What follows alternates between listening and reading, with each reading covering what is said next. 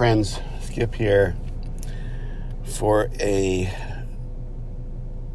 relatively brief podcast. Uh, I am delivering this from my car as I wait to go in to my work. I've got about 20 minutes before I have to punch in.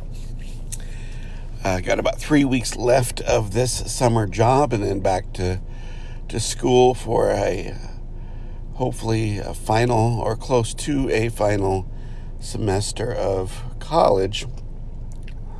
Uh, I have been working on my particular degree now for 20 years. Been in school 20 years off and on. Uh, between having kids and different careers, uh, college has been a place for me to return to and get recentered, and and uh, I'm about to complete, hopefully, that that quest. Uh, I want to begin this podcast with a note of positivity. Uh, because the rest of it may sound a little bit negative. I don't know, maybe not, but I want you to know there's hope. That despite what is on the news, despite uh, a seeming inability for human beings to make the right choice around things like climate or uh, virus or what have you. And we are in the middle of the summer of 2021 uh, COVID variant resurgence, the Delta variant. Uh, hundreds of people getting sick again. Uh, something as simple as getting vaccinated becoming uh, fodder for politicians at the price of many people's lives. Uh, there's there's hope. Now it may take a, a, a, serious intervention by a much higher power, but I I believe that uh, we will find our way through this. However, uh, I think one of the things that watching the news or listening to the news or reading the news can do is serve as proof for sort of this theory that we have created a reality that keeps us from being who we really are. That's really what my podcast is about, folks. It's, you know, regardless of what the podcast has been called, uh, it is really this that we have created a reality in which uh, we cannot really express who we are because we have been programmed wrongly by that reality. We've been programmed wrongly by uh, the philosophies, the uh, beliefs, the uh, systems, economic, uh, educational, religious systems that we find ourselves in. That those systems are based on things like uh, lack, uh, shame, guilt. I mean, think about this. Think about how many times you have seen a, uh, a, commercial about something that that uses shame or guilt to prompt you to buy their product. I was watching uh, television this morning, and uh, there was a commercial on for a medication that helps people with uh, psoriasis of the skin. And uh, I noticed, probably for the first time, I've seen the commercial a million times, that that uh, the mode by which they are trying to get people to buy their product was you no longer have to be ashamed of having this disease. Now, think about that for a second. Think about how not helpful that is. Think about how not nurturing that is. Think about how not healing that is. I'm serious. That we use shame and guilt to prompt people into purchasing things. Uh, the news, I was watching the news this morning and one story, and hear this, you know, because we are caught in these systems, things like like television news. They have their own agenda, and their agenda is to sell commercials. And if they can get your attention enough, uh, they can then put the commercial on about the medication. Okay? Understand that we are functioning within the confines of this broken system. The stories were, you know, right now, California's on fire. Right now, uh, people are dying of COVID again.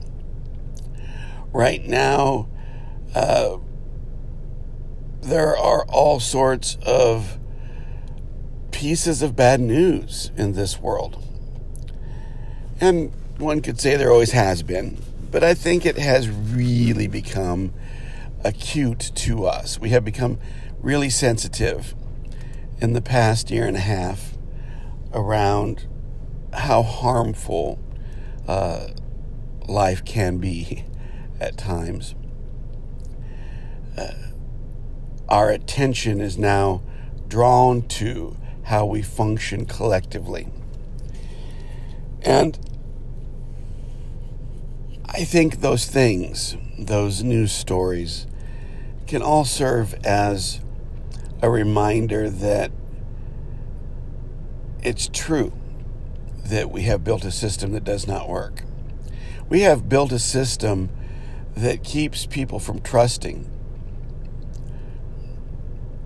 Thus, the great paranoia. I mean, some of the stuff people say about getting vaccinated, we just don't trust. We have been taught to not trust, not for the sake of truth, but for the sake of politics, for the sake of economics, for the sake of religion.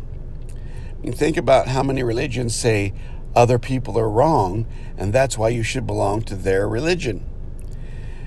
It is a world built on distrust. It is a world built on uh, counting on the fact that we remain unaware that we're being manipulated by these systems that we have created. So I'm I'm pulling out of a local convenience store this morning. Stopped and got a coffee, slice of breakfast pizza, and uh, there's a, a large uh, utility truck, and I'm waiting for it to pass through and, and move down the street so I can pull out and get to work. And there's no turn signal, and the man turns in front of me, uh, really wasting, you know, maybe 30 seconds of my time. And I'm sure it was not intentional. I'm sure it was not meant but it served as one more sign that we are so myopic in how we view life that we can't even remember. We can't even uh, think far enough ahead as a people to, to use turn signals for the benefit of others. Or I was watching an interview about uh, people who are not getting vaccinated right now and one guy was saying, "Well, if it's my time, it's my time," which is a fair, which is a fair thing to say. I mean, if it's if it's your time, it's your time. But what he didn't say, and what the reporter didn't push him on, is, what about the five to ten other people you will infect if you get COVID, uh, the Delta variant of COVID? You see, folks, this is what we uh, have gotten to because of the things we've created that keep us in the shallow end of life. Now, again, uh, as I look at just a couple minutes left here of our podcast, I want to reiterate I believe there's hope. However, uh, I want us to recognize that because of the reality we have created, we have shallowed the depth of our human existence to the point where we very rarely consider the others. That selfishness, guilt, and shame are really the modus operandi of uh, what I call the matrix, the false reality. We live in a false sense of dualism. We live in a world where we have allowed ourselves to become easy prey for those who know how to manipulate this reality. We keep our heads down, we pay our own bills, we take care of our own, and we call that life. And that is the most shallow expression of what it means to be human.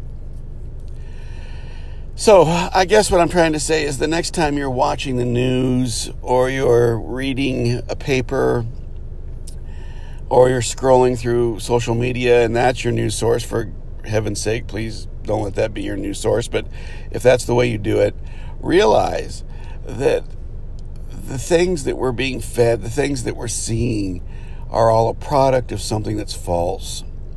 What is real, and I want to end with this what is real, folks, is the love uh, that, that we can have and we can share with each other. And we can gather around things that promote that love and that promote hope. Anyway, folks, I thank you for your time. We will talk to you soon. Take care.